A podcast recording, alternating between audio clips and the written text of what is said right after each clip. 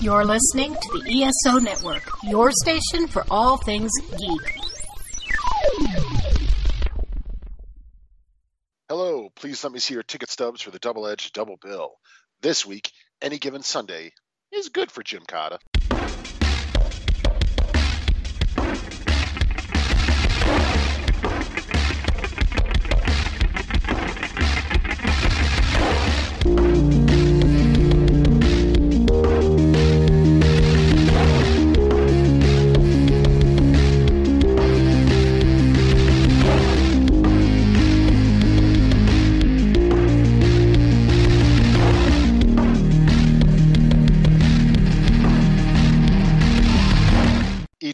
Adam Thomas and Thomas Mariano who come to the table to discuss the randomly selected yin and yang of a double feature. Then, both will have to pick a number between 1 and 10 in order to seal their fates for the next episode. One will have two good movies, the other two bad ones. Let the chaos begin. I am Adam. Adam Thomas. I make the people want to vomit. And I am Thomas Mariani, who has trained vigorously to be a gymnast. I'm ready to compete. I'm ready to do this. Oh! Oh no, an arrow to the back! Who could have seen that here in Parmistan? Oh. Ah, that's oh, their no. biggest export. That's the leading cause of death for people in Parmistan is arrow to the torso. Yep. Oh. On a rope bridge. Rope bridge. we'll get to that in a second. But uh, welcome everyone to the Double Edged Double Bill, where every week Adam and I cover a randomly selected yin and yang related to whatever topic we're doing. And uh, this time we decide, you know, um, that King Richard movie is coming out, uh, which was, you know, whatever. It's Will Smith playing the father of the person we would want a whole movie devoted to, basically. That I heard this was announced. I'm like, why would I care about this? Even if it's Will Smith, I'd, I'd rather just see Vanessa Williams' fucking tennis movie. But regardless, we decided it was high time to come back to a topic we did quite a while ago. Uh, we are returning to the world of sports movies, which we haven't done since the first episode we did this for was back around when Creed 2 was coming out. And so we've said before on that episode and other places, despite not being sports fans, we're pretty big fans of a good sports movie, right? We, we both are in that camp. Yeah, absolutely. Absolutely. A lot of compelling ways to tell drama and action, excitement, any any really way you want to do it. Right. So that made me think, hmm, well, since Creed 2, how many like sports movies have there been?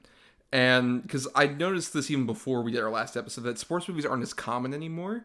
And it was shocking to me to find out that amongst like majorly released ones, there are only three I could figure. Do you have any guesses as to what those three might be? I can give you some hints. Uh, yeah. All right, let's do that. Let's Okay. do some hints. I'll, I'll give you three hints. One, they are all related to the same sport. So all three movies are about the one same sport. Two, one of them came out earlier this year. Three, I know you've seen that movie because we've talked about it previously. The one that came out earlier this year. I've seen. yes, you have seen that one. Oh, fucking hell. I have no idea. Okay, I'll unravel one layer of this. They're all about basketball. Oh, fuck me. All right. So obviously, Space Jam 2 is the one we're talking about. Right, yes. Uh, And the other two two came out within like 2020, one came out in 2019. I have no fucking clue. What were the other two basketball movies? The other two were High Flying Bird, which was the Steven Soderbergh movie, the Netflix, and the other one was The Way Back, the Ben Affleck movie. Oh, right. Okay. Uh, which I still haven't seen either. Pretty good. I would All right. It's pretty solid, like uh, sort of addiction movie surrounded by basketball. But yes, isn't that so bizarre that there have been only like three of those in the last like three years, basically, since we last did that episode?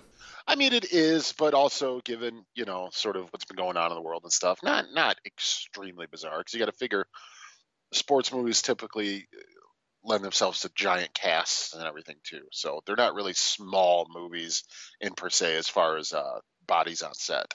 Well, at least is it weird that like the only three that came out were only about basketball anyway? Because you figured there would have been other stuff. Yeah, that's a little weird, but you got to figure too. The sort of heyday for the sports movies really started dying out. I would say in like early mid '90s. I mean, yeah, we still got them, but they were all basically the same after a while. It wasn't focused necessarily on the sport itself more than like whoever the coach was, and uh, that's kind of the way it went for a while. What bookends the heyday of the sports movie is between the first Rocky and then Rocky Balboa. In between, you got so many different sports movies that were either playing on the Rocky formula or doing something a bit different. There are plenty of other sports movies before the original Rocky. But at the same time, yeah, it's really dilute. And I think part of it is weirdly very relevant to one of the movies we're talking about today because I think like sports has become its own sort of like big corporatized thing in a different way than even movies are. Both have become corporatized, but in such divergent ways, I don't think both could be like really as compatible as they used to be because there's so much more like vested interest from various different like big hands of like overlord corporations basically that would have too many notes too many things to the point where both would be like why the fuck are we even bothering who cares yeah and just the overhead too depending on how what type of movie you want to make has got to be insane it's got to be incredible for to pay for the rights and the likenesses or even the logos or anything like that. It's got to be crazy. Yeah, they would all just turn into say a giant commercial, maybe like that Space Jam 2 movie we were talking about. Yeah, it's commercial for Warner Brothers. Right, a commercial for a movie from the 90s that was already based on a fucking series of commercials. Yeah. It's yeah. almost as if culture is eating itself. Crazy. Anyway, we're here to talk about sports movies. Yeah, suit up. Sports, yeah, sports, yeah. yeah, a lot of fun. And uh, we're talking about two very different movies. And even the last time we did sports, it was with The Natural, um, and the other one was Rocky Five, of course. So we had a boxing movie and a baseball movie. And here we're doing um, a football movie and a gymnastics movie, which is at least yeah. how we can fairly categorize that yeah. one movie, which we'll talk about in a moment. But basically, if you're new, we pick a random double feature at the end of every episode. So at the end of the last episode, we ended up between Adam's two good picks, which ultimately got us to Any Given Sunday, and then uh, between my two bad picks, which ultimately got us to Gymkata. Oh, Gymkata. We have so much to talk about. I mean, I, yeah. I mean, do we? We do, but we don't. That's the problem with Gymkata. We'll it's, get to that. We'll get to that. We'll get to that, yes. But first, let's do Any Given Sunday. When a sport. Let's do it. Come on. I need you to lead this team. Is run by corporations. I am not re-signing a 39-year-old quarterback, no matter how great he was. The economics I, just don't work. I coach my way. When the players. They got four years to make their million bucks, and that's it. Are corrupted by wealth and fame. It's a short life, but it's a goddamn glorious one. It's about the money. Football is a corporation. He may sell a lot of T-shirts, this kid, but he's tearing his team apart. Well, then you hold it together.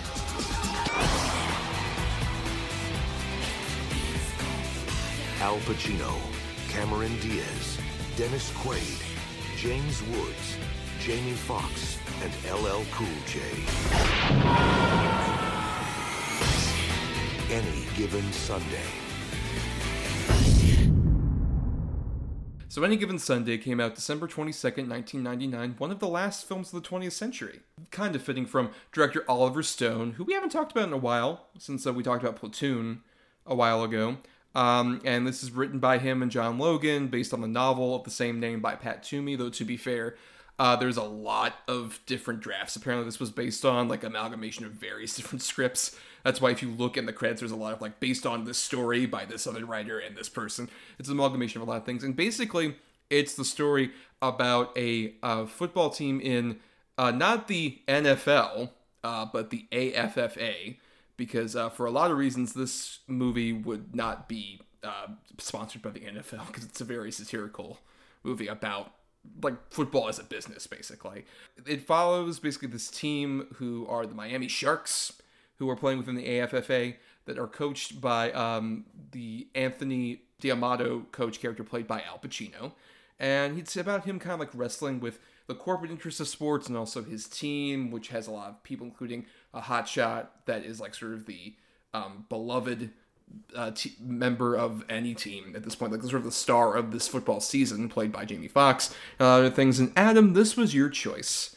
Uh, so why any given Sunday? As we've said, I'm not necessarily a big sports guy. Like I know about football, I know the basics of it. I know who all the big players are, the big teams, stuff like that. Like I'm not completely oblivious, but this was kind of a take on it I never even thought thought about. Like as far as the internal struggles with management against owners and even ticket sales and passing of the torch and injuries and fake medical reports and all this stuff that you you know if you do just five minutes of research you're like oh no this shit always happens it happens all the time where people are cleared to sort of play when they they really shouldn't be and just the constant power struggle between team captain and other team members or team captain and coach or defensive coach and coach and offensive coordinator and just all this internal politics and everything. That, that's why i sort of you know really love this movie because yes it's about football but you could easily sort of set the backdrop of really almost any sport to this or even sort of like an upstart hotshot company and it would still sort of apply. Like it's just it's a really really interesting take on corporate greed and monetization and sort of using people as objects just it happens to be set against football Yeah, I mean, I don't know if as many like big upstart companies would have the issue of people having concussions. I mean, that might be the more specific to Well, yeah, sports yeah, or yeah, football and shit like that. Though, for the record, that was interesting for me, just coming from the perspective of I hadn't seen this movie before. I'd heard about it. I just heard a lot of things about like, oh yeah, it's Oliver Stone, late '90s football movie. And it was so fascinating going back to this because it feels like such a prescient movie, with particularly like talking about corporate sponsorship and then also the concussion element of it all. Like that feels like something that most of what I was sort of aware of of football in recent years, in particular, was just people being far more critical of like, hey, you know, uh, we get let these guys go out there and just beat each other up. Uh, shockingly, a lot of them die horribly from like head injury related pain from that from previous injuries. yeah cte cte Yes, right. CTE.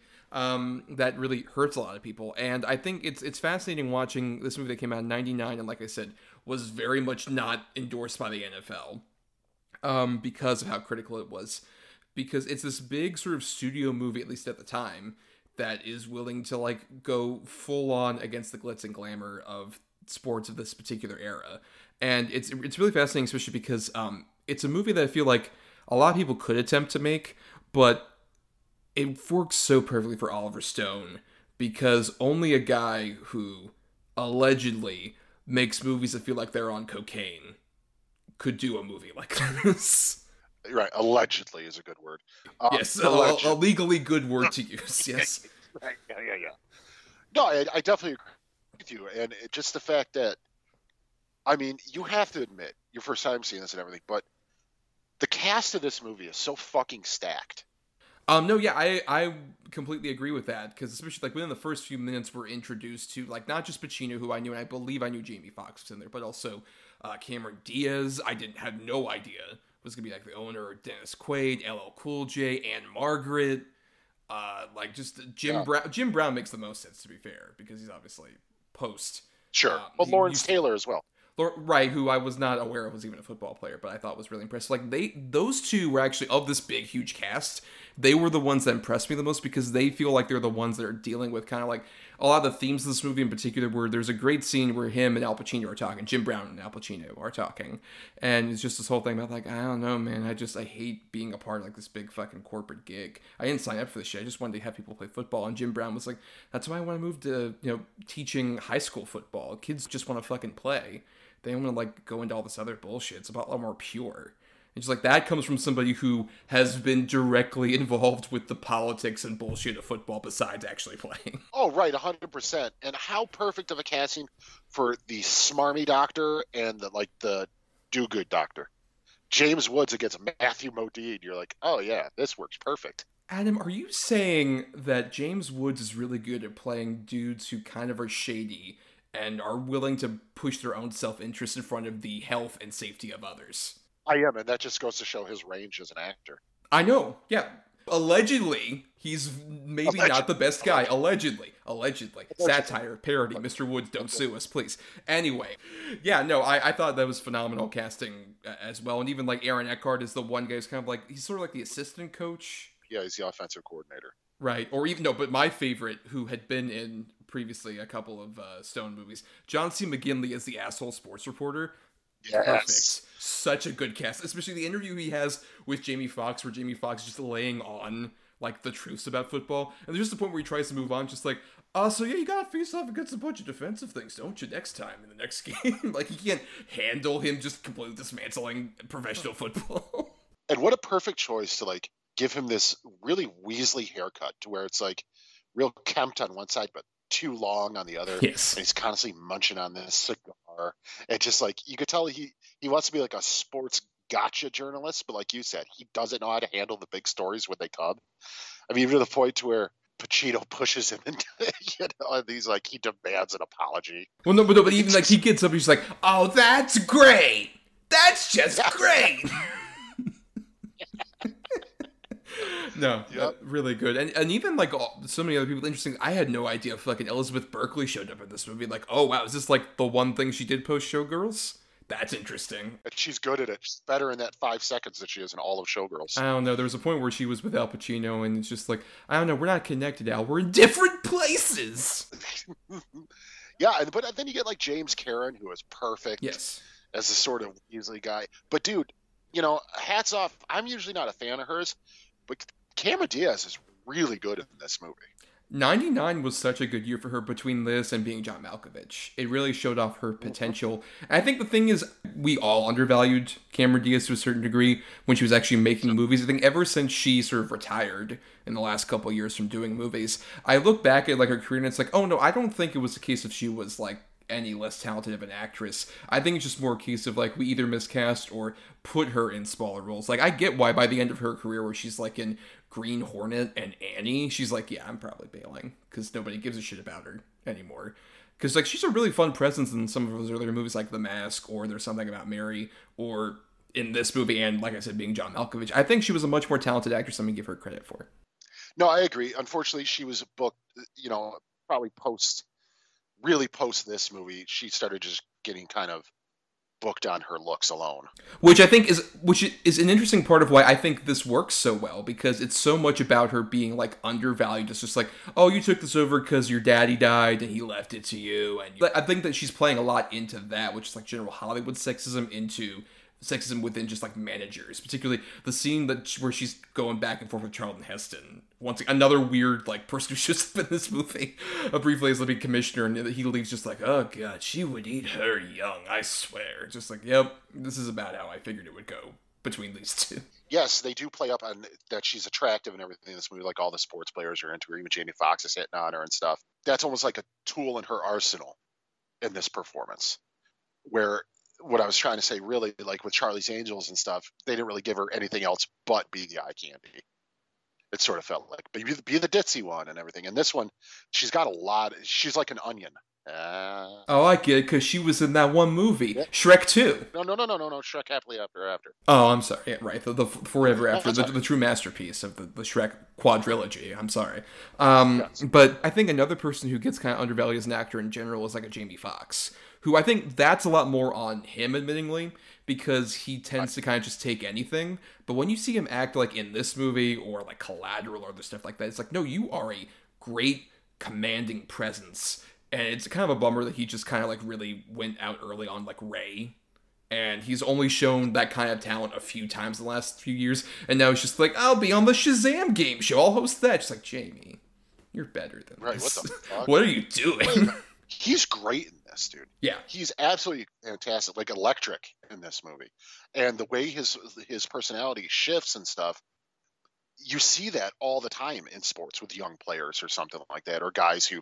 Let's put it this way: he's basically how Cuba Gooding Jr. is in Jerry Maguire at the end, but with a lot more ego and narcissism. Where like he starts the rap career and stuff like that, and he's getting all the sponsors. Which, by the way, the rap career thing, I don't know if you know really much about it, but it's so much like just poking fun at Deion Sanders.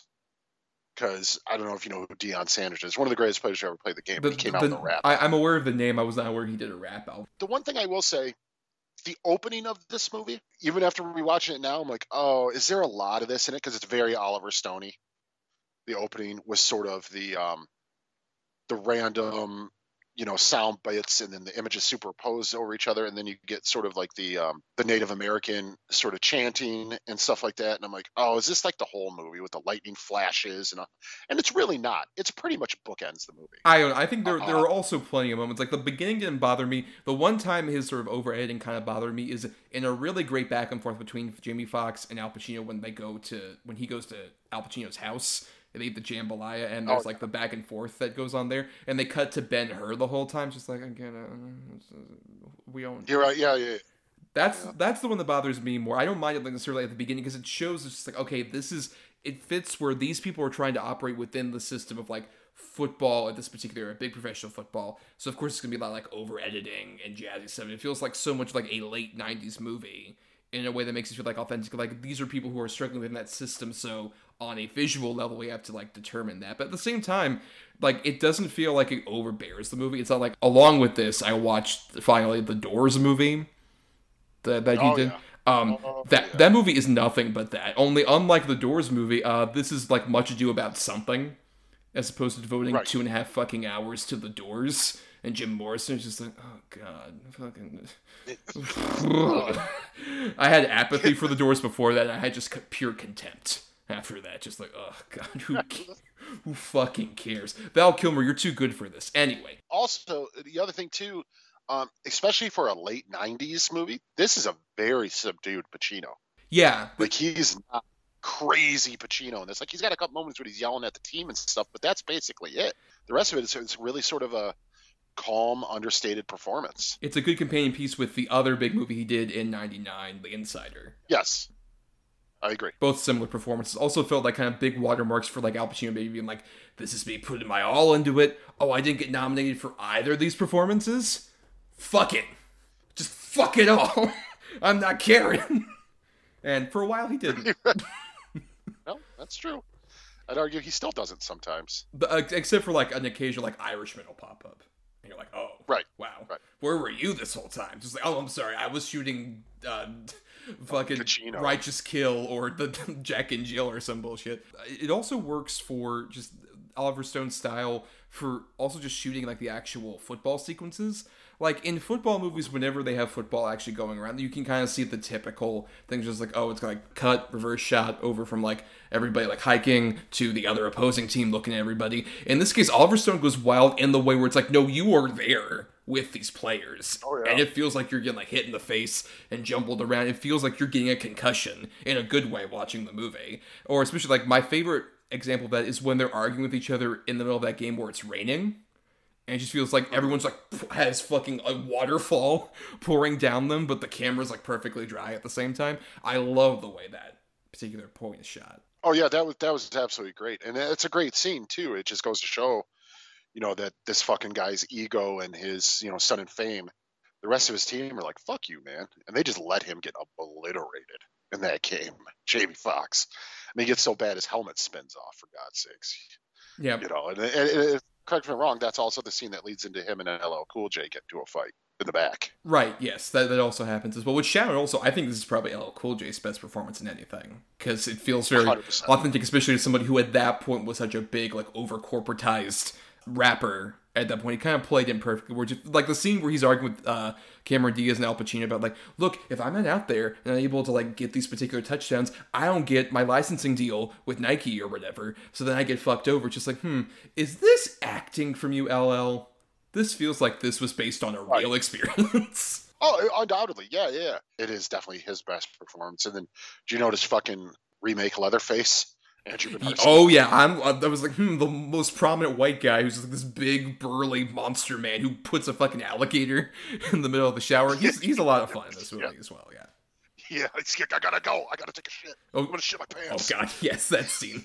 Another like great use of like the chaotic energy of just like, oh my god, what's going on back here? People are getting diarrhea. People have their necks broken. It's and James was like, you're fine. No, you're fine. You can go out there. You're fine. Yep. you're good. What do you want me to stand? You want stand in front of the dream? Come on. What are you talking about? You know, who am I? Who am I to tell these guys they can't play? This is all they want to do. You're a doctor. yeah, yeah. Fuck you. Go fuck yourself. You're like, oh Jesus. man you know yeah i know we talked earlier about allegedly uh, james woods being a piece of shit allegedly um, but at the same time he was really fucking good at it i love seeing james woods completely dismiss the rightful concerns of protagonists. He's so good at it. He is such a perfect piece of shit in movies. He's the perfect guy you want to punch in the face. Allegedly. Allegedly, allegedly, allegedly.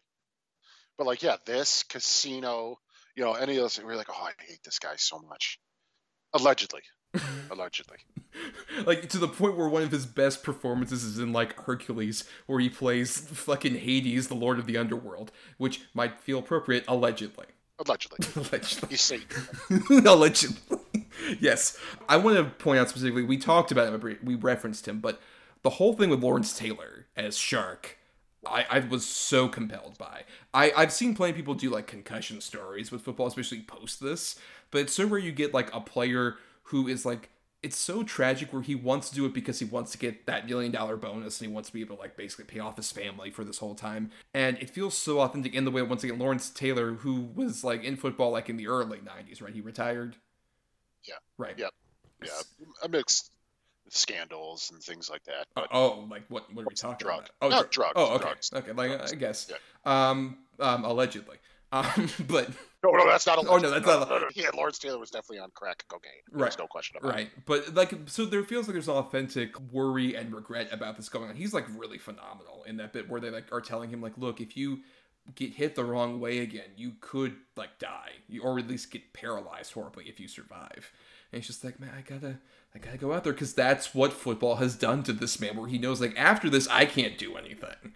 That's all he's got. This is all he's got, all he's right? got. So you feel so invested to where when the end of the movie comes, they have the final big game at what, what was it, the Pantheon Cup? It's a version Yeah, of the yeah. Super Bowl, which I love the workaround for that. But when he ends up getting hit, you are genuinely like, oh fuck, what is going to happen here? It's a it's a moment that would feel so cliche in another sports movie, but here it feels like actual life and death stakes. Oh, yeah, absolutely. And you know, the other guy who I haven't mentioned him because I, I typically hate him, but he's really good in this is Dennis Quaid. Yes, Dennis Quaid is fantastic in this movie. And the scene with him and Lauren Holly, it's devastating. Here they are in this mansion, and he's telling her, I shake all the time. I can barely feel my fingertips. I'm afraid if I get hit again, I'm done. Like I might not be able to walk and blah, blah, blah, blah, blah. I'm saying now I can get out now. And she's like, What the fuck are you talking about? You're a football player. And she slaps him. Right, and she says like, "Are you going to be a quitter?" Like she calls him a fucking quitter about it and slaps him, which makes the later bit where he gets horribly like hit, and it looks like he's fucking like they're just missing the Tweety birds around his head after he gets hit when he's just looking mm-hmm. around, and she's just like, "Oh my god, I did this." I fucking put him out there. Yep. I feel like such a piece of shit. They create these scenarios where it just feels like it's so much about like the actual sport that's happening is like it's thrilling in the way of a sports movie, but you feel the consequence of what ultimately happens afterward. You feel so much, you're just like, oh, wait, these people have to live on after the big game that you see in these fucking big movies. They have to do that. That's investing, while at the same time, there are the fun uh, Oliver Stone touches, like at that fucking final baseball game. Shit like the one guy losing an eye. And they have the overt, like, real close ups Oh, on it. But more oh. importantly, fucking Al Pacino does like a comedy double take at it. We're just like, blah, blah, blah. I know. Al Pacino, he does that a lot in this movie, though, if you notice. True, yes, there's just a lot of Like- just. He's like, yeah. Oh shit! There's a lot of that because there's so much on the line for him too. He knows he's he's done there. He's washed up. But then the ultimate end of the movie, I like. You know that he's like, oh, I'm going to go on to this team now, blah blah blah. I do find it a little bit much. He's like, yeah, and I'm taking Willie Beeman with me. Like that came across a little too much for me. See, that's interesting because I had a very reverse reaction to that, where like that happens at the sort of midpoint of the credits, like the credits are going on as that's happening. Yeah. Like er, when this movie is sort of like, in theory, if I had gotten up out of the theater or stopped the movie at the point where like Willie B. Beeman and him are talking at the end of the game, it's just like, oh hey, yeah, I was talking to some scout guys, and he looks over and Al Pacino's disappeared. That was the point where I'm just like, okay, this feels like a bit more sports cliche ending, whatever. And the press conference happens over the credits. And I'm like, okay, you know, this is like his swan song, I guess, whatever. That's fine, but it feels like it doesn't quite work for a movie that had that satirical bite for it to end on a bit more of like a sweet note. And then Al Pacino does that, and I'm like, oh no, this fits fucking perfectly for this movie. Of course it does. I'm gonna gracefully retire, and I'm gone, and goodbye, everybody. Psych, motherfuckers, I'm leaving and taking the best player with me. See you in the new season, motherfuckers. Perfect. That is exactly how I wanted this movie to end. You might have swung me on that. um, I, I have two moments though that because this is definitely not a comedy, but two moments that made me laugh out loud. One is due to subtitles, and the other one is a line in the movie. The line in the movie is Dennis Quaid going, "I don't give a gee whiz," and it's like, all right, I get you don't swear, but gee whiz. Oh, ah, and Jiminy other- guys! I can't believe this happened. The other one is like they're play- either practicing or playing their second game in the movie, and it's clearly playing "Paranoid" by Black Sabbath, Right. but the subtitle said "Kid Rock's Bawitdaba." I, I saw that too. Which was really weird because it's like, look, I'm a southern white trash boy. Like, I'm aware of what that song sounds like. And this, sir, is not Ba the Ba. I know Ba the Ba. This is much better. Whatever we're listening. Right, exactly. This is good music. How dare you? I don't even know if Ba was out yet. Oh, right. so But uh, for me, a really funny moment I really liked is there's a bit early on where Al Pacino is trying to talk to Jamie Foxx about just like, now imagine the Buick. And he says the whole thing about like, imagine you're back at home in Texas and you're in the hood. His words, not mine. Um, and then during that sequence I was talking about with the Ben Hur thing, right after all the cutting, it heads over like Al Pacino talking, just like, oh, come on, you gotta listen to me. You've been talking at me all the time. You didn't even speak with me until that moment at the game. And then Jamie Foxx repeats the line and does a great Al Pacino impression. It's Yep. genuinely really good and hilarious. I love that in movies. I'm a sucker for when somebody does an imitation of a guy who we know and is like famous for being imitated within the movie. It's so rare, and I love it. In Jamie Foxx's case, it's kind of it shows his comedic chops as well at that time. and just how old school some of the thinking is. Like he's calling him out, like, "Oh yeah, you in the hood." He's like, "Fuck you in the hood, you racist motherfucker." Right. Like it was, it was really, really expertly done. I agree. Yeah. That awful jambalaya. oh, later too when they bring that back, is like, Yep. remember when you had the jambalaya? Was that good? Oh, it's the worst thing I've ever fucking tasted. I figured that. I figured that was the case. it's it's so good. I love that too. That also happens like I think not too long after that when it's like the really tense moment. Like oh my god, we have four seconds left. They cut to the stands and there's a fucking dude in a gorilla suit. And keep in mind, Yeah. it's a game where it's the Knights versus the Sharks, and someone's dressed as a fucking gorilla, full on gorilla comedy suit. Well, I mean, you got to figure though. There was always that guy at sports games back in the day who'd have a clown wig, a rainbow clown wig on with a John three sixteen sign. But he didn't go full ape suit. Like that's hot. that's really hot to wear the whole fucking game. Yeah, that's true. Uh, yeah, I just I love all the chaos that's happening there. I think that's the thing is like Oliver Stone is one of those guys where like I'm so hot or cold. You either get like for me a Doors or you get a Platoon or you get a movie like this where it feels like no, this is totally appropriate for the movie that you're doing. This is right the movie I believe not right after he did a couple movies in between, but you look at like this compared to even Natural Born Killers. And this is him using it perfectly. Versus in that movie, I like that movie for what it is, but um, I same way. it, it goes a bit I like. far at points. Yeah, I agree. well, you know, Adam, we've been talking quite a bit about Any Given Sunday, so let's do some uh, final wrap up thoughts here. Your final thoughts on Any Given Sunday. there's no other football movie really like it that goes in depth to really what happens behind the scenes and really gives you know each main character a, a chance to breathe expertly written expertly acted i just think it's a super fun dramatic fun i know might sound like a bad way to describe it but i enjoy watching this movie every time i've seen it I, from the second it starts to the second it ends i'm hooked um, I just think it's it's one of Oliver Stone's best, and it's definitely one of the best football movies I've ever seen personally. Yeah, I would honestly agree with that. I think it's because it feels like agree very different for one of these movies. Where so much of the time when you get a football movie, you know the steps, you know the cliches, you know it's gonna be like, remember the Titans or some other thing like that. Where even if it involves like some bigger real world stuff beyond the actual game, it's gonna be more about just sort of like the oh the big inspirational thing. A, a great example is like in this movie how it subverts that a bit is the big inspirational speech that Pacino gives isn't the thing of like we're gonna like be the best there ever was. We're gonna do this. It's about like no, we are going inch by inch. Like I'd heard that whole speech was great, and I agree because it's not about going so full. We're just like we're gonna win, we're gonna do, it, we're the best team in the world. It's just like we face a challenge at every single fucking inch, and we have to keep like just kind of pushing through. We gotta plow through it. I know this this team can do that. So many different personalities clashing, but we can do this on an inch by inch basis. That feels like the most honest, big rousing sports speech you've ever heard. Because it feels like the most genuine of Yeah, just I like, agree. look, this is what we gotta fucking do, and we can do this if we can. I trust you enough to be able to do this much. Yeah, I agree. It's not like a win one for the Gipper or Right. uh, you know you're gonna eat lightning and crap thunder. None of that crap. It's like, look, dude, we're going to get our asses beat this whole time, but as long as we can go inch by inch, we got a chance. Yeah, I, and I think that's like really the what perfectly summarizes the whole movie for me. Is it's really about at every single step you are face so many challenges with football, not just on the field, but outside of the field, with the business side of it, with the just corporate sponsorship side of it, with funding in that way, with just other just bullshit outside, like when you like go out into the world, being a famous celebrity, like all the party scenes and shit like that, which are also fucking nuts. Like the big party scene that happens where like Andrew Bryniarski's fucking some lady like on a table in the middle of the party. And shit like that. Crazy shit. I guarantee you, not entirely unrealistic. Yeah, I wouldn't be surprised. No, yeah. no.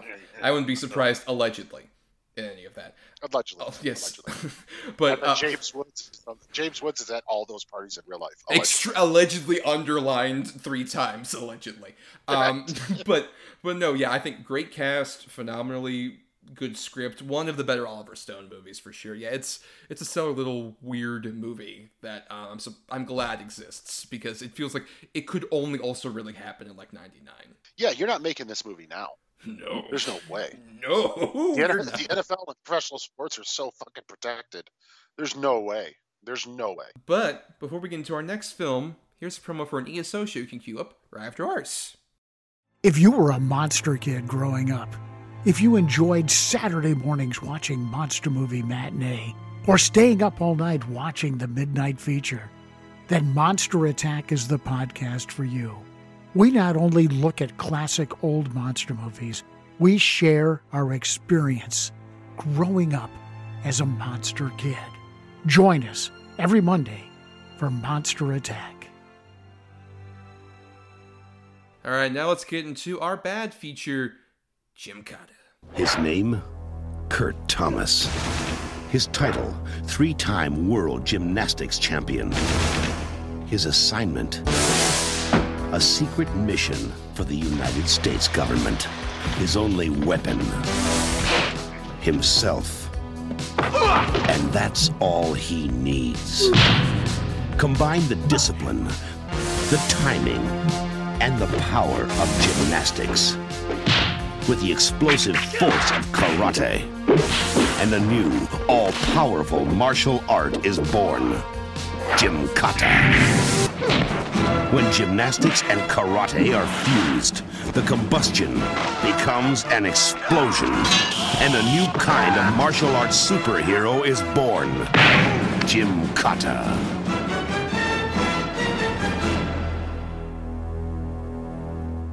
So Gymkata came out May 3rd, 1985. Uh, You know, wait a minute. Wait Yes. a minute. Wait a minute. The tone on your voice just then was perfect. So, Gymkata, like, What thing? A, a real thing that everyone knows about Gymkata. We've all studied Gymkata. You know, karate class. Move up to Gymkata. That's the next step. is Gymkata. Um, this is directed by a guy named Robert Klaus, who uh, we know as the director of Enter the Dragon. Fascinating. And then also Charles Robert Carner wrote the script based on the novel The Terrible Game by Dan Tyler Moore. But uh, Mr. Carner is the writer of a movie called Blind Fury, which um, yeah. is a movie we we we've seen on like a movie night thing. We do movie night things outside of this, folks, in case you weren't aware. And Adam and I have watched uh, both Enter the Dragon and Blind Fury, and Blind Fury is definitely the one where um that will come up on this show. That has to be. It has to. It must be. Yeah.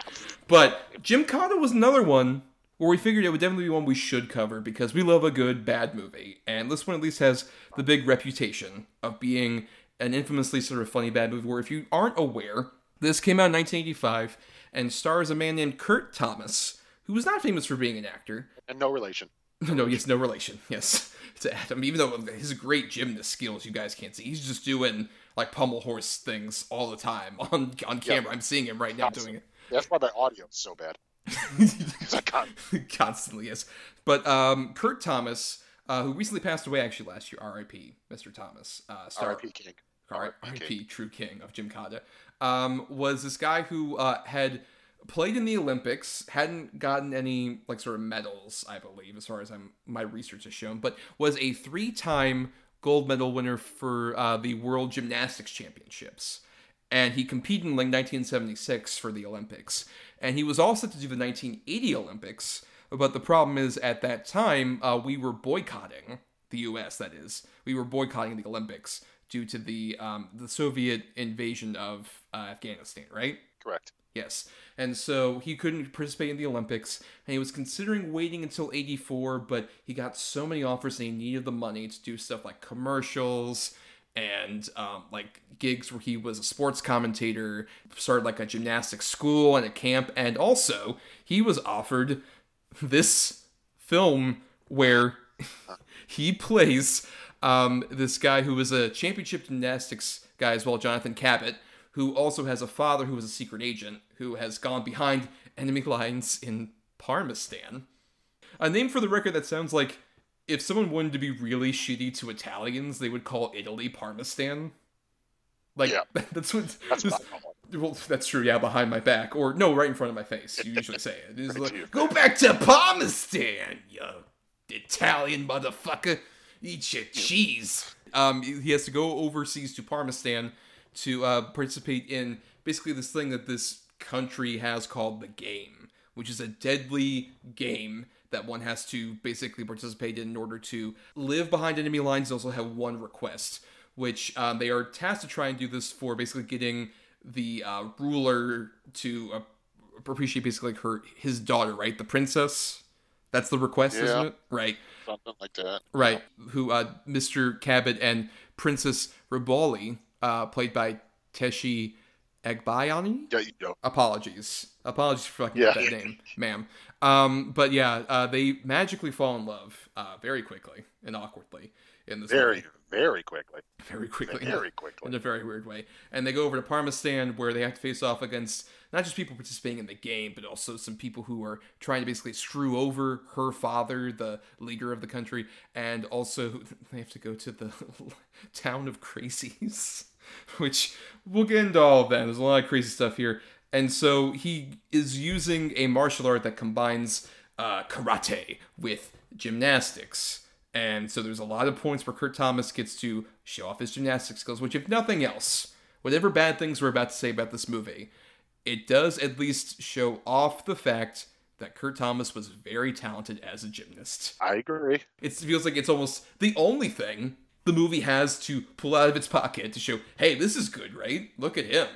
Uh, yep. because uh, a he's he's a weasel.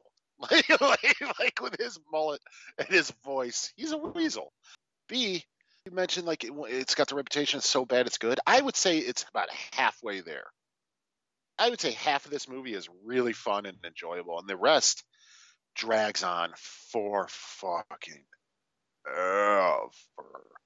If you want to know exactly what part I'm talking about, uh, in the town of crazies, when he slowly climbs up a wall in an alleyway, and you get a good three to five minutes of him making almost orgasmic moans and breathing, all in slow motion. I agree that I don't think it's quite a consistent so bad it's a good movie, but it's a weird thing where like the consistent thing is you'll watch the movie and it will be like five minutes of kind of boredom and then a really funny bad movement happens. Another five minutes of boredom and then a real funny bad movement happens. So like if you made like an hour long cut of this movie, it would be a perfect so bad it's good gem. I agree with that. And the other thing about this movie too, going in only really kind of knowing what it is. It's Gymkata. He does gymnastics, karate, blah blah. blah. I was aware of the pommel horse scene that happens later. That's about all I knew. Yeah, yeah, and the like the the high bar scene in the middle of the alley too. I was not aware of that. That was a wonderful surprise. Oh, good. But this movie takes so many weird turns where you're like, what the fuck is even happening at this point? Like that fucking lit ass party they have where there's fucking the one dude's throwing his size around. There's people sticking needles in their mouths, kids with like fucking flags waving them about. Like, what is fucking going on? This movie feels like it was written on cocaine Yes. that he's got to go to this town, right? And everybody's crazy. They all scream at through windows. And he's going to see a guy standing by the wall, right? And the guy doesn't really move, right? And then we zoom in on his face, and he turns around.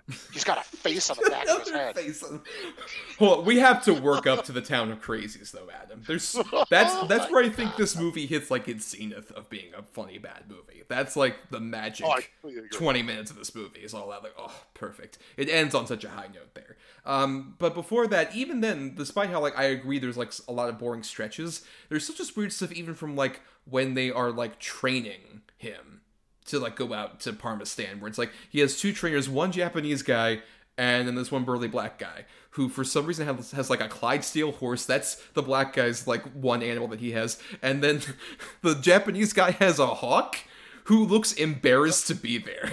The hawk is just like, Oh, I need this money. I need to leave. I'm gonna fly out of here with my check. Son of a bitch, why am I in this? They're not shooting that Beastmaster sequel for a bit. I need to do this, I guess. Oh, there was a lot of running in this movie. Like, it's constant foot chases, this whole fucking movie.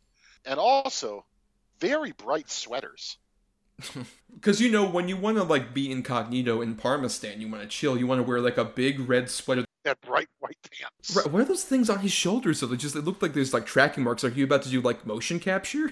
what the fuck are those things on the side of you? Here, there, he's one of the guys who stands out on the runway with the fucking with the lights guiding planes down. Except he doesn't need That's that. He just has his sweater. That's all he needs. Just Yeah, like, he's got sweater. Yeah. the scene where they're in the, the little town shop area, right. Yes. and like him and the princess, and she's from that town. Right. Okay. But they're but they're looking at every single thing like, oh, oh, isn't this wacky? Isn't this weird? Oh, oh. And then the one guy comes up and spits in his face. and, and he's instantly like, I'm gonna kill this motherfucker. Like he just blowing cover right away. And my favorite part is the one just random CIA guy's like, Hold on, no, this is it's just a very hard time for Americans right now, but they'll ah! And he He gets gets shot in the air. like we we joked about this at the top of the show. I can't emphasize enough how at least like eighty percent of the people who die in this movie die by like arrow, to like either the back or the front of their chest. Yeah, easily. Sometimes multiple arrows, sometimes pinned to a wall by arrows. it's just, it's insane. No, and, and and the thing is, even like during that bizarre scene, there's also the thing where like the princess says her first lines. She hasn't spoken in the first like 25 minutes of this movie, and then at that point, she just says like, "Oh, you don't see that every day. This particular thing at the bazaar." Like, what? Wasn't the whole point of your character you didn't speak? Yeah, dude, the guy she's promised to, like her father's right hand man or whatever. Zamir, yes. Yeah, with this blonde hair and beard, and then this horribly fake braid in the back of his head. yes. What's interesting is that guy has a connection to our last week's episode, um, where he uh, was also in Mad Max Fury Road as like the right hand man of Immortan Joe. The guy who's like bald, has a bit of like beard at the at the bottom, looks kind of like James Cromwell. That is him. Right. Uh, shout out Richard Norton is his name. He was a professional like stuntman, actor, and martial artist. Which was always confusing to me in Mad Max Fury Road. Why that guy had a beard. And nobody else did. Now I get it. It's just part of his face. Right. yes. He Yes. can't get rid of that beard. No. but, just, but just the whole idea of this movie to where they want to keep technology out of here so they'd rather us live like we're still in the dark ages. Get the fuck out of here with this is the stupidest thing Only so basically this town could become like one of the towns from the old Universal monster movies where they just have like Yes. pitchforks and shit. It's literally what it's just like they're stuck in that particular era of history. Down to even their leader, the father, who I love, like this this woman clearly the the princess is a um I apologize, some Asian descent. I'm not sure. Uh, yeah I, I looked it up i forget it's like filipino and something else Right, point is like her dad would not be the guy in this movie who looks like he's like from a Mel Brooks comedy. yeah it, i said that when he came on the screen He's like why is mel brooks in this movie horrible horrible toupee i mean it's the worst my wife's like i think he's wearing a hat i was like technically he is Like, Well, I love that, that there's that, and also there's not much distinguishing between his uh, wig that you're referring to, and also the weird like version of a czar hat that he wears. It looks like did you like kill an animal and quickly like try and fashion it into a hat? Like this looks like roadkill. You turned into a fucking hat. So, this movie does the one thing that they do in action movies a lot, especially back in the day, like martial arts movies, to where the main guy will fight a group of people, but they'll only attack him one at a time. Oh, This, this might be the most egregious I've ever seen. particularly the one where he he's like cornered by the ninjas in the woods, and they're all Yes. just like patiently waiting. Like, okay, you go, Jim. All right, and now I'll go, and now Rick, you come after me. The pommel horse scene. Yes, He's also. literally surrounded by 50 people with spears and pitchforks and shit, and they're just waiting their turn. And then he just kicks like the shit out of tw- like 15 of them. He's like, all right, time to run. And then that's it.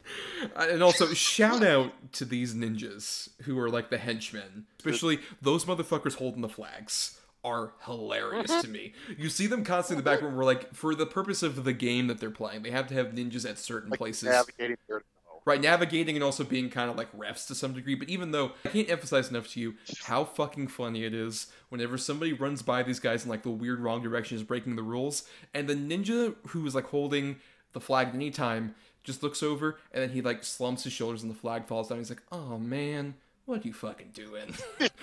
He's just like so bummed.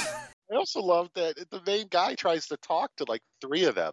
And they're like they're like royal guard. They don't they don't speak or nothing. And these guys like, Well, they're breaking the rules. Uh, which way should I go? I bet you didn't expect that, did you? it just shows their eyes. It's all clearly just white dudes. like, like, like, this is fucking so stupid.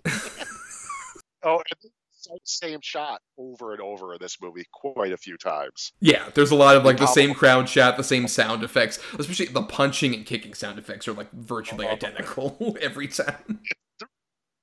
and the dialogue fades in and out so bad. And that's the other thing bad thing too. Like the sound quality on this, at least the version we watched, was terrible for me. Oh no, the Yeah. picture quality and the sound quality, it's like no one gives a shit about preserving this movie. one of the best examples of that is early on when he's talking with the CIA dude who's tasking him to be like, you need to go out there and beat Gymkata. Which, by the way, loving that explanation scene when they cut back and forth, how many times Kurt Thomas shifts in the shot. It's just like, oh, he's really far back. Oh, now he's off to the right. Now he's out of focus.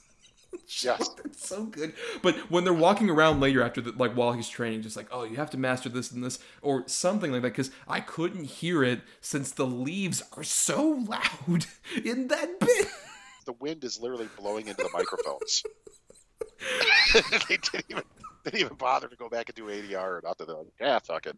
It is what it is. No. And then it's like he's trying to like I think him and the I think him and the princess were trying to keep the fact that they were like were in love hidden. But the whole time they're in this town, especially at the dinner table, where she's sitting right next to the fucking beardo, they're just staring at each other. It's not like even like in a huge romantic way. It's just almost like they're the village of the damn children, just looking strange.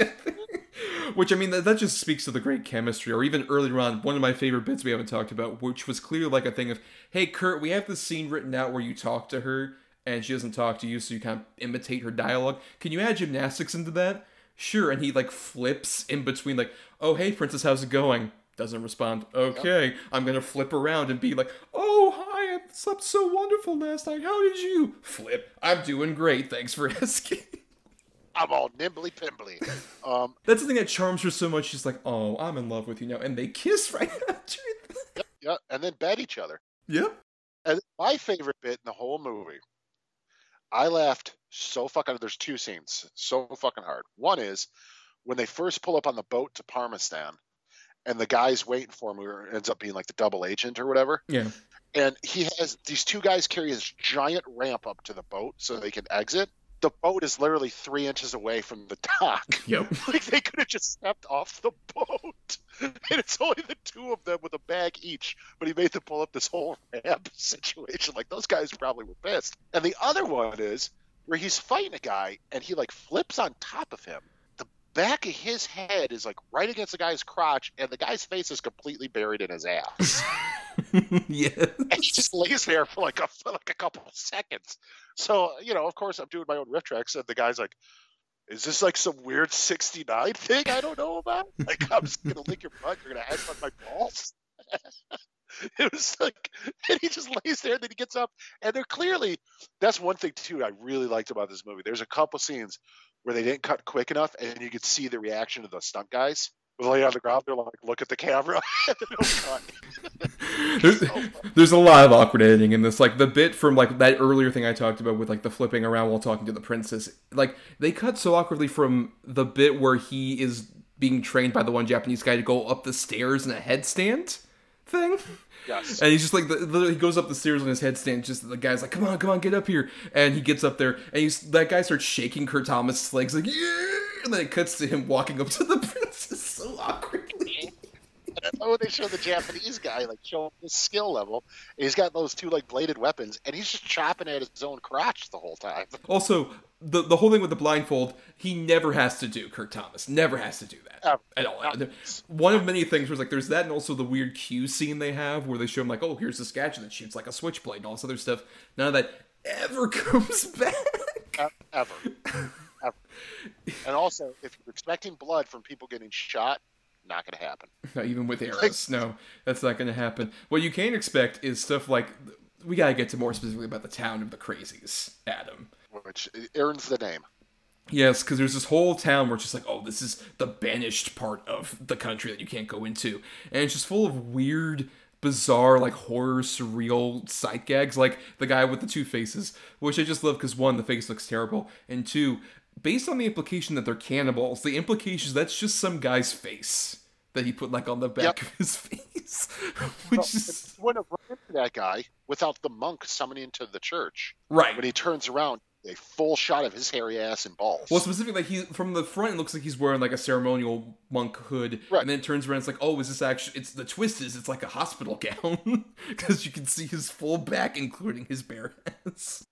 And I'm like, what the fuck is this? and then for a second, the hero keeps going towards him, and I'm like, why would you follow him? Like, what is happening here? And, and also, the median age of everybody in the town of Crazies is like 55. so he's just Kurt Thomas, who's like at this point 30, beating the shit out of old people constantly. Men, women, doesn't matter. He's just pommel horsing the shit out of them. Right, and we should mention we've talked about this pommel horse scene the whole time. The whole setup for this is in the middle of like a courtyard in the town of Crazies. Is this little stone thing that has handles on it, and so the only thing you could possibly think of is like, oh, that's a pommel horse that you would use in gymnastics, which he later does use to, as we mentioned, kick the shit out of people. But I love clearly a thing that was invented on the day was they're like, hmm, we have to make up some excuse for why there would be a pommel horse here. Um, oh, I know. Let's get that goat from the farm nearby and tie it up so it's like, oh, this is where people tie up their goats. Clearly. Yep. That's the logic. And there's some poor goat who looks once again like the hawk. She's like, oh, God, I gotta fire my agent. The hawk guy was right. I gotta get out of here. Oh, fuck me. Oh, God. What... Oh, I did King Lear. I'm tired of doing this shit. See, I love this too. Like we were talking about this at the start of the episode. We're just like, I don't know if there's a lot to talk about. Adam, there is so much to talk about with Gymkata. Well, hold on. though. There's a lot to talk about. Is in we're talking about the dumb shit that happens, but as far as story and plot, there's none. No. There's literally none. Absolutely zero. Call me an old-fashioned guy. Even bad movies, I like some kind of loose thing to follow. This has nothing. I love that his father all of a sudden shows up too, like he's alive. Right. Also, if you oh, were alive, why have you been in Parma Parmistan this whole time and never tried to get out for like the months Right.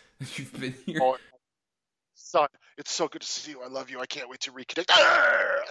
Arrgh! Gets an arrow to the back.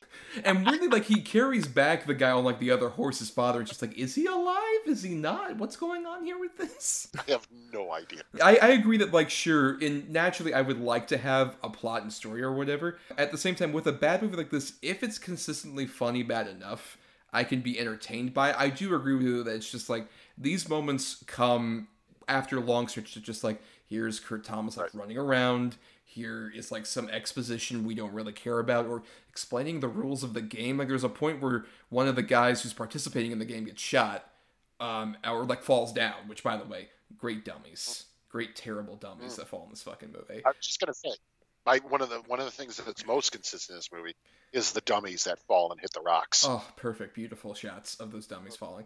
But um, there's a point where one guy like it gets like beaten by the ninjas, and it's like finish him, and one of the ninjas shoots the other ninja who's holding the guy up. And it's like, oh, why did that happen? Oh, he broke the rules as well by trying to hunt down that guy who was being an asshole. Like, what?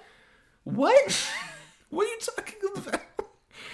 That's what I'm saying. I don't know. I don't understand any of the rules of this. And then it's like, so he's climbing the rope, and they let the light. They they shoot the one guy with arrows who's climbing the rope, and then they light his rope on fire. How is that any different? Here's an important thing, Adam, because we like talking about you know funny bad movies. Yeah. We love talking about them all the time on the show. But you're saying that this one doesn't quite live up to the level. What separates this from something like, say, another movie that doesn't have much of a plot, but we were fascinated by, with like a Fateful Findings? That's a good question. Well, lack of Neil Breen is one. Well, I mean, that's a problem with any film that isn't Neil Breen. That's a problem. That is. So all of cinema except for Neil Breen films are garbage because he's not there. I guess I guess the thing about the Neil Breen film, which makes it so great, is it's one man doing all of it, and he clearly had some sort of agenda while making it. This one just feels like we don't know what we're doing. Let's make a kung fu movie. You know, a more direct comparison is probably like one of our favorites early from the run of the show, Miami Connection. What do you think separates something like, say, a Miami Connection from this? That has a similar vibe, martial arts and all this other stuff. Dudes with their pants down and random towels for no reason. Right, another reason most cinema fails. Good points that that's not in there. My father. My this message from father. Right, and that that guy isn't in there, so most of cinema is terrible because that guy never acted. sound. There's no dragon sound in this. Well, need dragon sound. If I could have a sincere answer to this question, I think I have, is that it's actually the adjective I just used sincerity. This feels so much more like it is like from a cheap studio thing where this is like MGM getting the rights to like this book and turning it into this like cynical cash grab on like gymnastics craze, as opposed to with Miami Connection, that was like a bunch of sincere people making something they sincerely believed in. Even Neil Breen also has that, though on a like cosmic other level that we're not even thinking of. I Um, can't yeah, Right. no, I As opposed to this movie, you know what it's thinking of, and you're like, okay, I'm a bit ahead of you on that, but at least you can deliver consistent, fun, bad stuff. And it doesn't quite have that because you can see the shoddy sort of like lack of heart in it. I, I think you you hit it right on the head. This was a total uh, grab A on the gymnastics craze, B on the martial arts movie craze, especially the white martial arts guy craze. It's terrible. It's a terrible film. Like there are a lot of funny shit. Like I've had a lot of laughs talking to you about it tonight, but compared to like Fateful Findings or Miami Connection or even one we haven't talked about on the show yet, like Dangerous Men, this isn't one I would recommend to anybody to watch unless I was with them and you could laugh about it together. But watching this on your own, it's a kind of a chore. It was for me, anyways.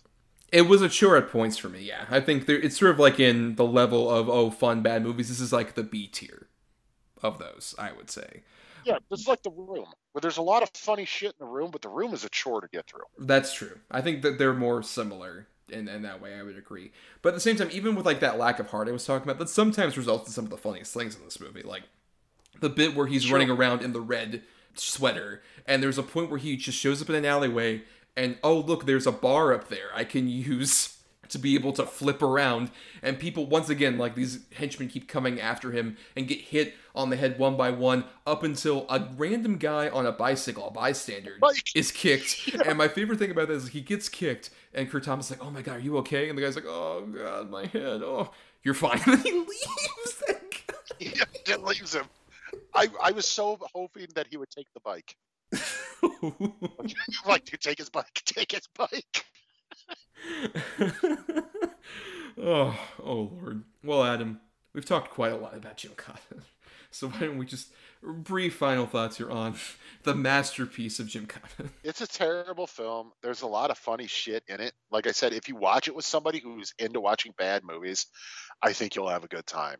But I do think it's definitely one of those movies that should be watched either with somebody or a group of people to really enjoy it. By yourself, it's kind of a chore. But if you can witness it, its lunacy with somebody else, I, I think you'll enjoy it. Um, yeah, I would generally agree with that. Um, it's it's the B tier of our like funny bad movie kind of thing. Where if you watch it in a group, I agree. I think it would be a lot of fun. Um, but um, by yourself watching it, there's a lot more lulls in there that don't quite work. There's lulls between the lulls, as the kids say.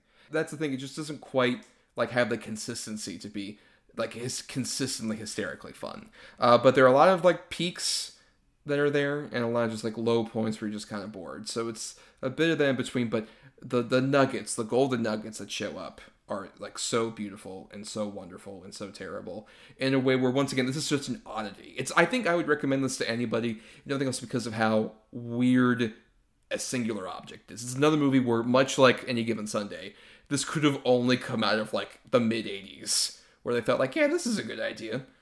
Like Fred Weintraub, the producer, literally saw Kurt Thomas in a commercial and was just like, let's make a movie about that guy cast that guy as the lead of our fucking big movie. yep. And you can tell. You indeed can tell. But now, Adam, it's time we do our weekly segment, the Double Redieu, where every week uh, you and I program um, the best and worst possible double feature uh, related to the topic that we're doing. So uh, you have two good and two bad movies related to sports movies, and I have the same to recommend and not recommend to some folks out there. And I'm going to be starting uh, with oh. my picks here. So uh, first, uh, we'll start off with. Um, actually, I'm going to start off with my bad briefly because um, I don't have as much to say about either of these movies. Um, but the first bad one I have is 2007's Blades of Glory, which was um, one of many attempts Will Ferrell had at doing the sports movie thing. I believe this wasn't this like the the third one because he did Kicking and Screaming and then Talladega Nights. Yep, and then Semi Pro was after was this, right? And I believe yeah. the last, right? He didn't do another one. I believe so. Yeah, yeah, I believe so. Um, unless you count um, Eurovision as a sport, kind of later. Um, but but no, uh, and it was basically it was just him and Jon Heder, who was also popular, attempting to be popular at least at the time after Napoleon Dynamite, um, them playing figure skaters. And there's a lot of like dumb homophobic jokes. There's a lot of stupid wastes of a lot of talent. Um, there's only a couple funny things, and I would say like particularly uh, Will Arnett and Amy Poehler, which I believe this is around the time they had met each other before they got married, before eventually they got divorced. They're very funny as a pair of like brother and sister skating team who are implied to be incestuous, but particularly the bit where Will Ferrell and Will Arnett are chasing each other initially on ice and then they have to get into the building, so they're both on ice skates and keep like fucking falling over on each other and going up the escalator. That's the most hysterical thing about the movie. And otherwise, it's kind of like a forgettable, dumb sports comedy. Then the other one I have is not a sports comedy, but is definitely trying to be a sincere sports drama. And I think it's like the worst example of what we kind of talked about any given Sunday isn't, especially with football. I have The Blind Side. Yes, the movie that got Sandra Bullock her Oscar, which I think she deserved an Oscar at some point in her career. Maybe just not for that particular movie, which I remember at the time. I was like, you know, in high school, I was in suburbia where everyone loved that movie. Big, massive, successful movie that like warmed the hearts of everybody that 2009 holiday season. Extremely successful. And even then, I was just stunned because it's like, this is like such a schmaltzy, stupid movie that is also completely playing down to a real person's life.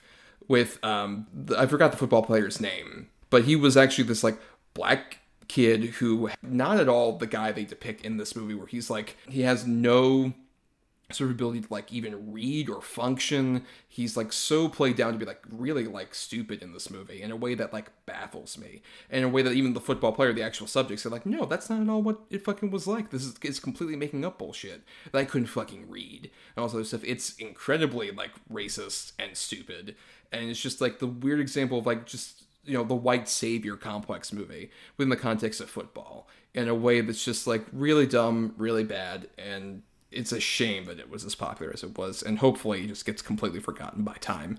Or if not that, it's remembered as like this is the wrong side of history, and this was dumb and stupid. This was such a popular movie. But my two good ones I'll go with here first: The Color of Money, which is a Martin Scorsese movie that came out in 1986 and uh, was weirdly sort of the movie that he kind of cashed out on because this is a big budget sequel to a movie from the 60s called The Hustler, which starred Paul Newman, who returns here to play his character, who in the original movie was uh, this pool shark sort of con artist guy that would go around playing pool and hustling people literally and getting like money out of folks who would you know be like hey you know what? Why don't you play some pool with me kid? Why don't you do this? Have a little bit of fun with me. In the 60s he did that. And then in the 80s he's retired from doing that but is kind of scouting talent wanting to be basically like a manager for another hustler. And he finds an interesting subject in the form of tom cruise who was very young at the time. And the two uh, sort of go on a road trip thing where they play the long con, and there's some like tension between them,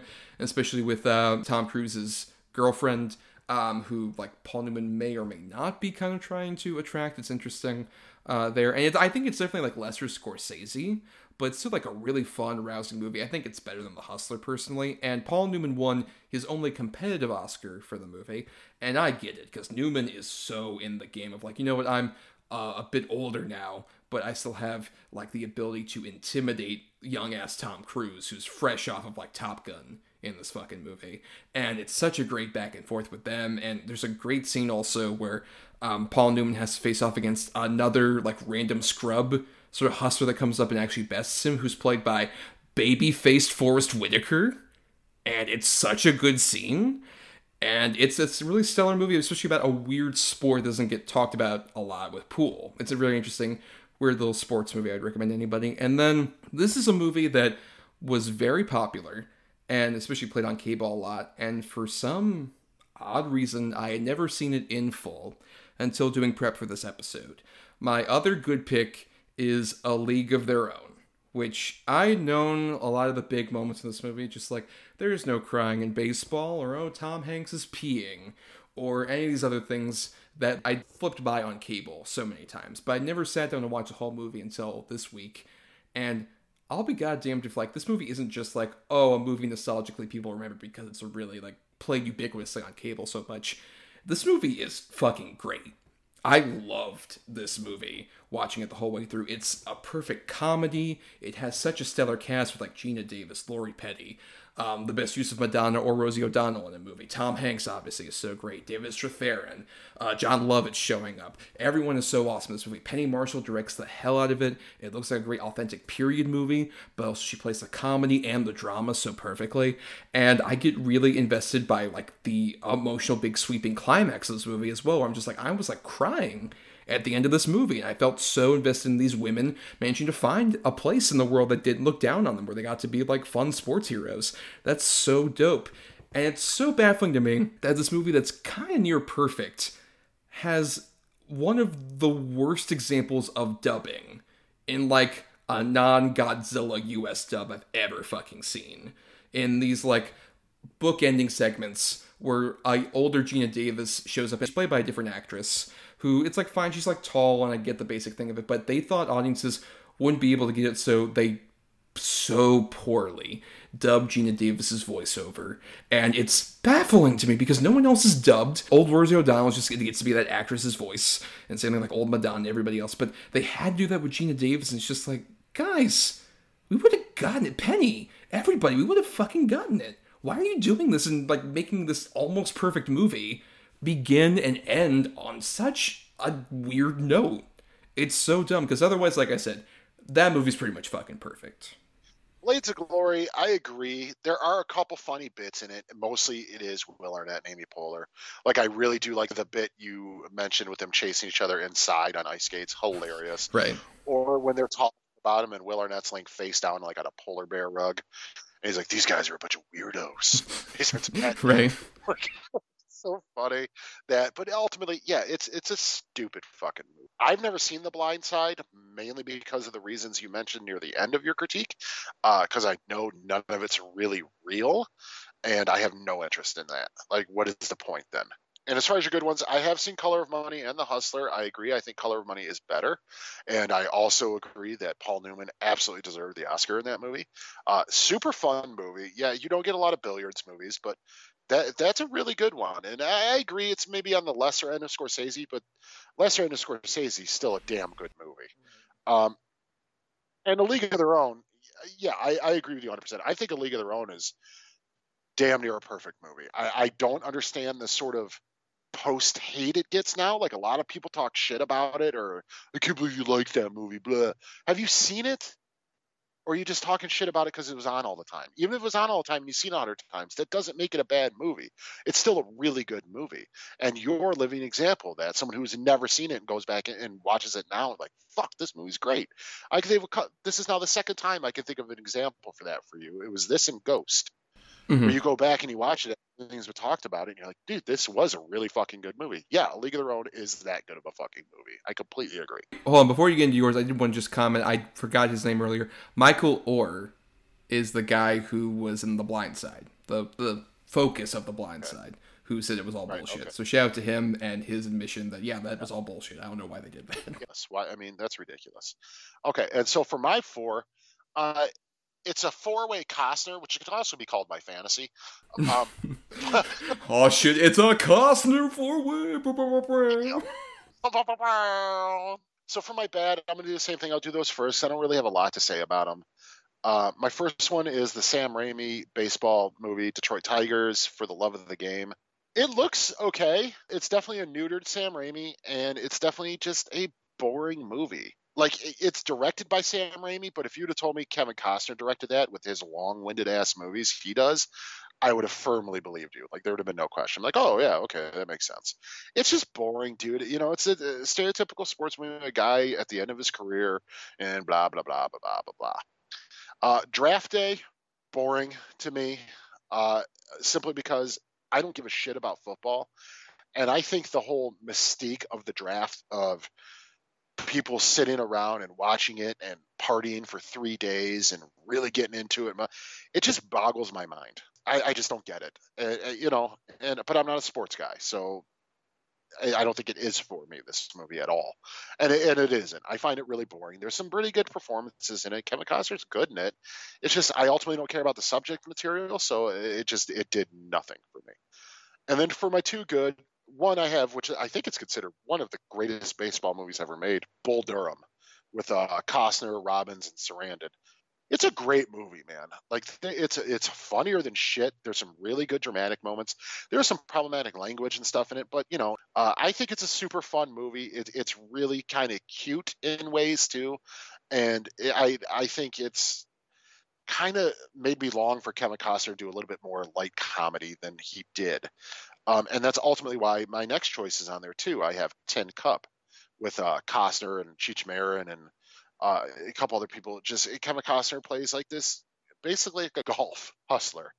It, he's just really good at the game of golf. Like he can even shoot the ball like it's a you know a pool ball, and he's a drinker and he gambles on the ranges and stuff like that. And he ultimately gets involved in uh, one of the main comp- golf championships, and it's sort of his story about it, it, will he or will he not win and what his personal demons are and how to beat them and blah blah blah. And i just think it's a super fun movie. It's shot really well. It's acted really well. It's one that doesn't necessarily get a lot of talk about it uh, because i can see why people might not like it.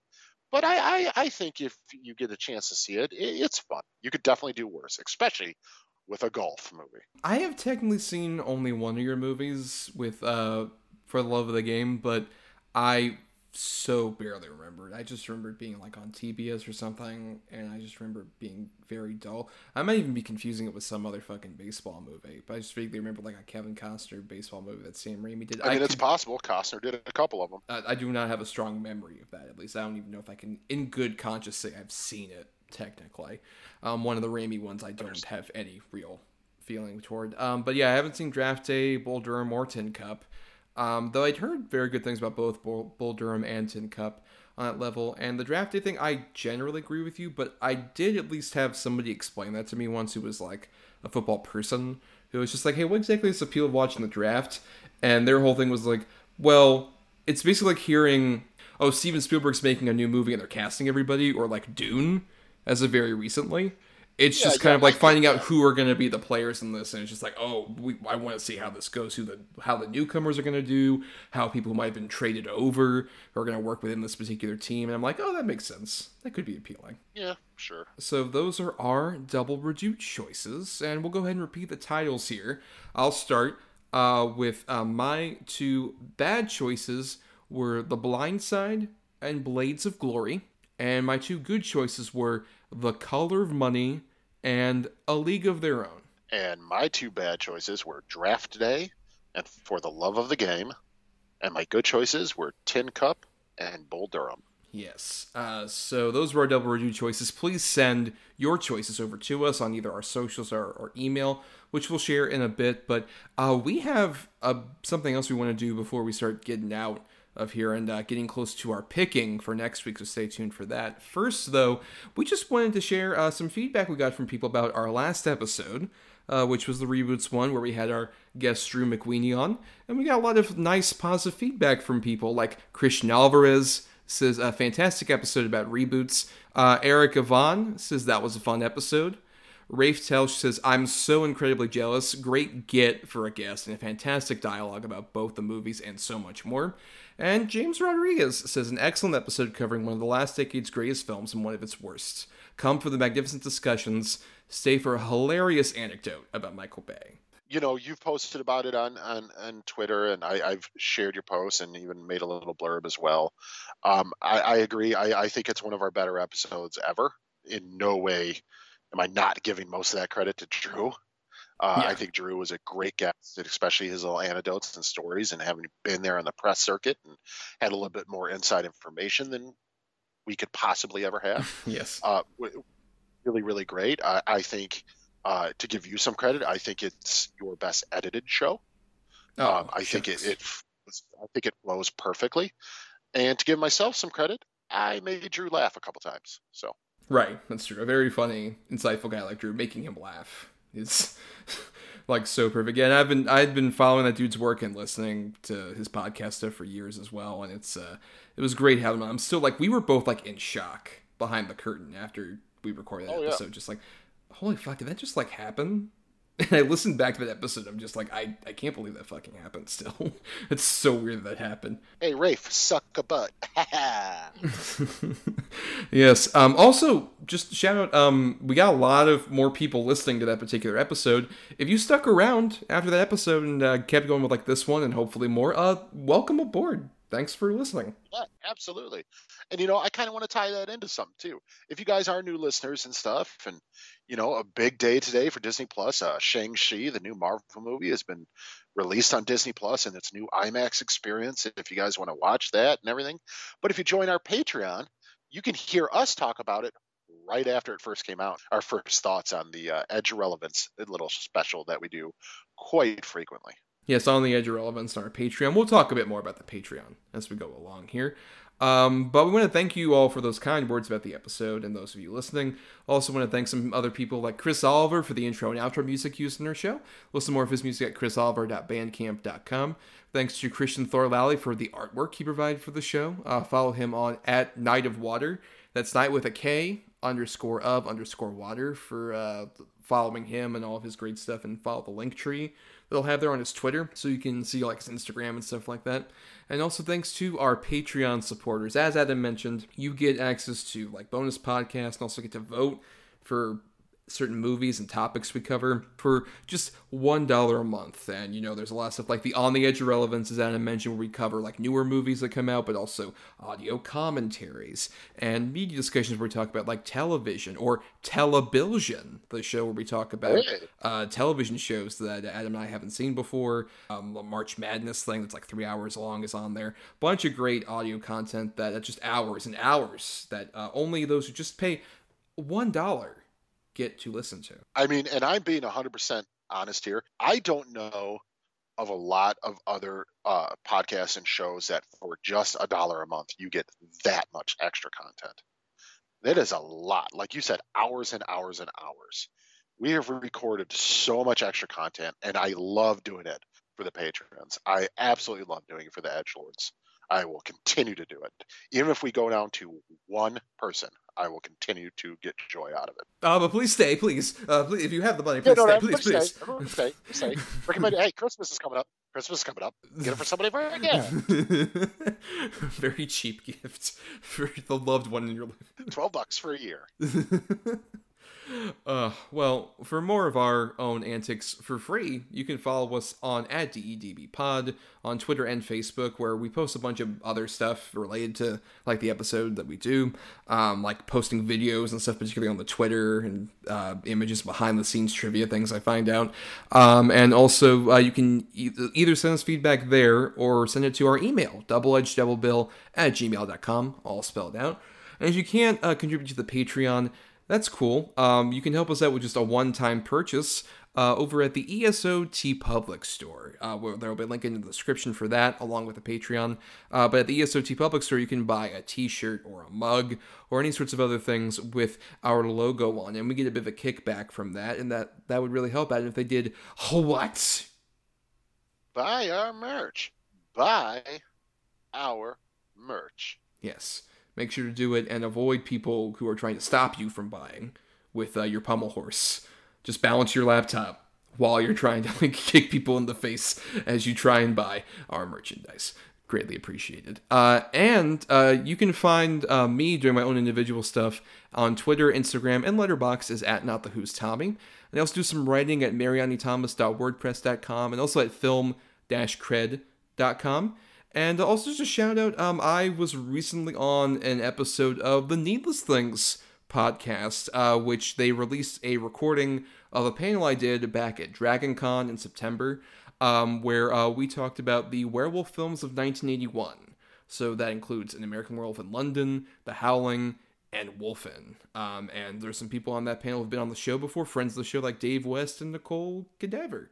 Uh, fun people, fun discussion that you can listen to over there on the Needless Things podcast. I'll probably have a link in the description for that as well.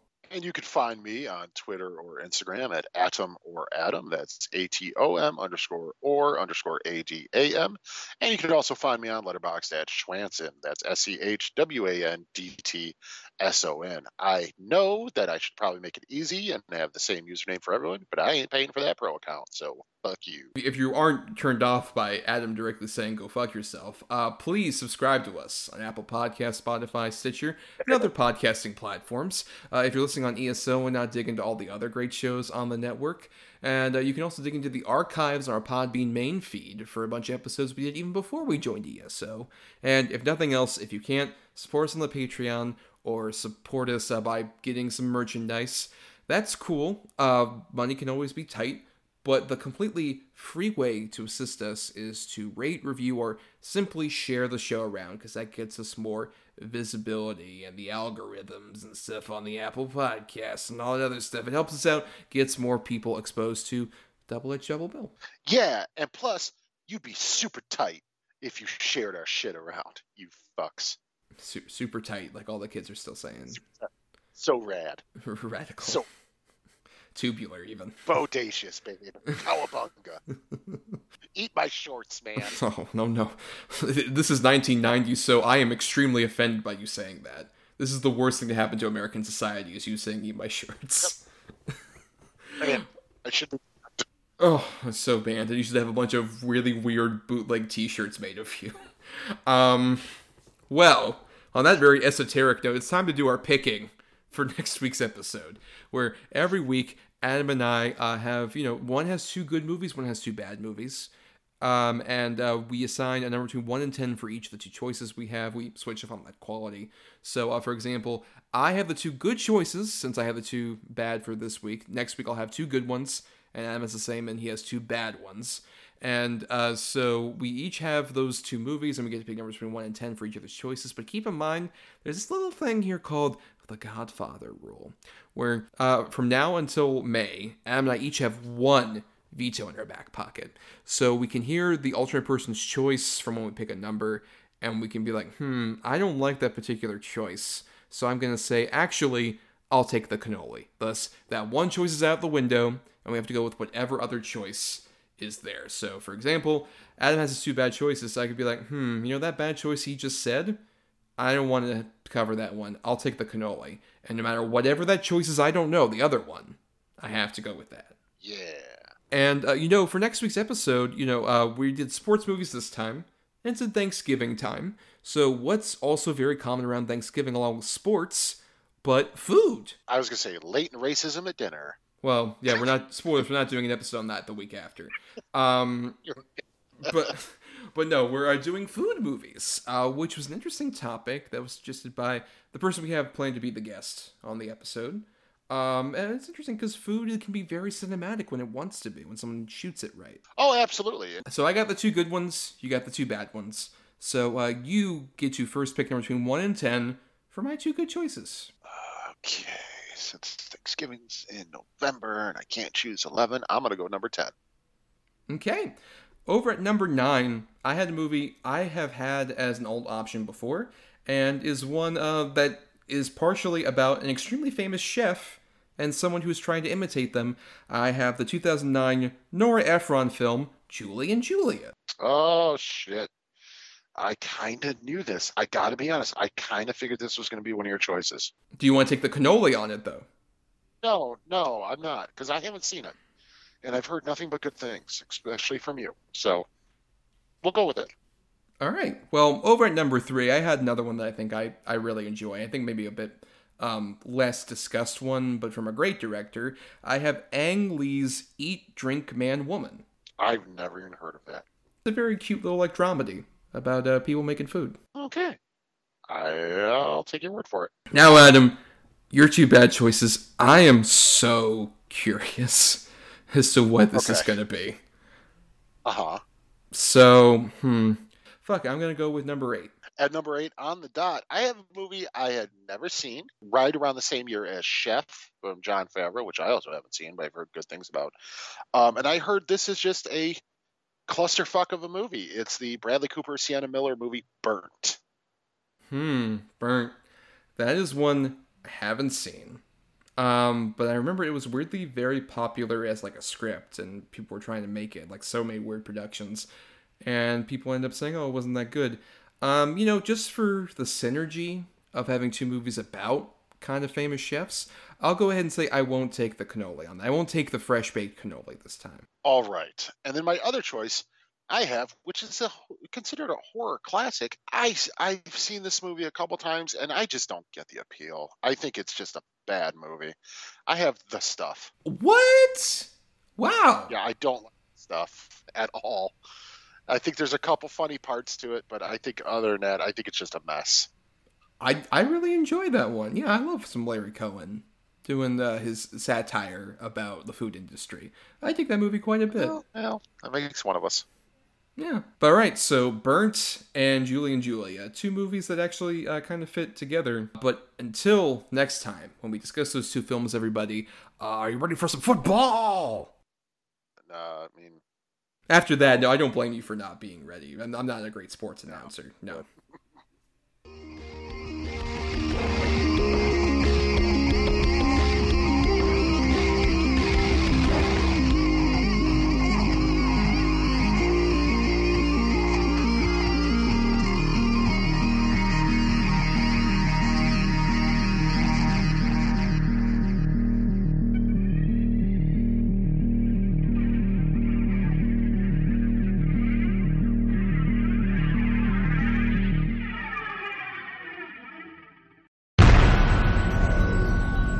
Been a broadcast of the ESO Network. Be part of the crew and help support our shows by donating to our ESO Patreon or by shopping at the TeePublic store, which can all be found at www.esonetwork.com. The ESO Network, your station for all things geek.